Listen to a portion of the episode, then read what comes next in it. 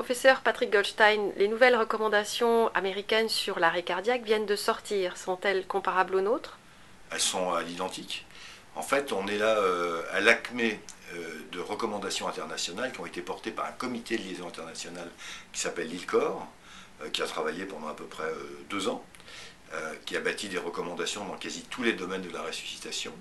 Elles sont ensuite déclinées au niveau continental ou au niveau national. C'est ainsi qu'elles ont été présentées il y a quelques mois à Stockholm, dans le cadre de l'ERC, que le Congrès européen de ressuscitation. Et là, on est en train de montrer exactement la même chose dans le cadre de l'AHA pour le continent nord-américain et sud-américain. Vous avez quelques précisions à apporter? Il y, a des, il y, a des, choses impressionnantes. Il se passe vraiment de, nouvelles choses, et essentiellement dans le. Bon, encore une fois, dans, dans le domaine de, de ce qu'on va appeler le, lay people, le premier témoin, euh, celui qui va voir l'arrêt cardiaque en, première intention, on va insister sur l'alerte, on va insister sur le massage cardiaque, on va insister sur la défibrillation automatique en mettant aujourd'hui euh, très clairement le, point sur euh, les défibrillateurs biphasiques. Tout ceci est parfaitement bien, bien, bien organisé maintenant. En ce qui concerne la réanimation spécialisée, la réanimation faite par les, médecins dans le milieu de réanimation, il y a des choses impressionnantes. La première concerne bien entendu l'hypothermie. Et euh, on ne peut pas aujourd'hui imaginer qu'on va, entre guillemets, réanimer un arrêt cardiaque qui va récupérer une activité circulatoire spontanée sans le mettre dans un, environnement d'hypothermie intentionnelle aux alentours de 34-35 degrés. Cette hypothermie, pour qu'elle soit efficace, elle doit être débutée le plus tôt possible. Ce qui veut donc dire que quand on réanime un arrêt cardiaque en dehors de l'hôpital et qu'on récupère un rythme spontané, il va falloir que le patient soit mis en hypothermie immédiate. Il y a plusieurs dispositifs aujourd'hui qui permettent de faire de l'hypothermie immédiate en préhospitalier ou à, l'urgence. Refroidissement externe, bien entendu. Alors, c'est euh, tout bêtement des vessies de glace ou des systèmes de refroidissement tels qu'on les utilise dans le camping qu'il faudra mettre au niveau des, axes vasculaires, au niveau, euh, par exemple, des, aisselles et surtout au niveau du cou pour refroidir, bien entendu, euh, le, circuit, le circuit sanguin qui part vers le cerveau. Nous utilisons maintenant systématiquement dans nos équipes de SMUR en France, et, d'autres équipes le font de par le monde, du sérum salé euh, glacé.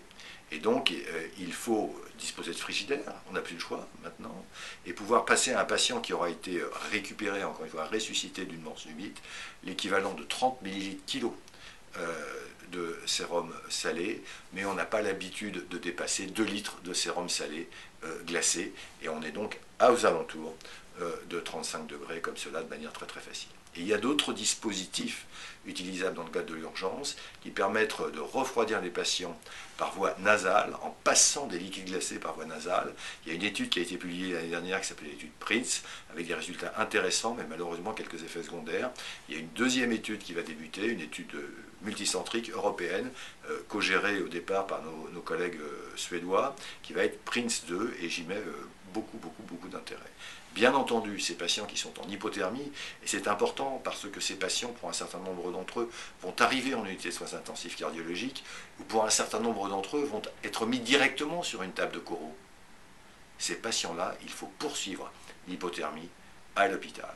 Et là, on est sur des dispositifs beaucoup plus sophistiqués, on est sur des équivalents de circulation extracorporelle, et il faudra bien entendu qu'un grand nombre d'équipes puissent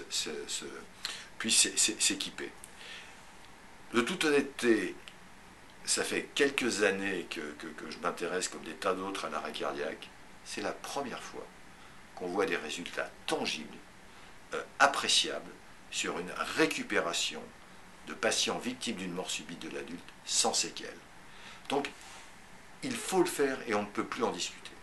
Il y a d'autres choses qui ont été, euh, euh, apportées lors de cette nouvelle recommandation, concernent la déception qu'on a pu avoir sur la vasopressine, terminé, l'adrénaline reste le médicament d'urgence.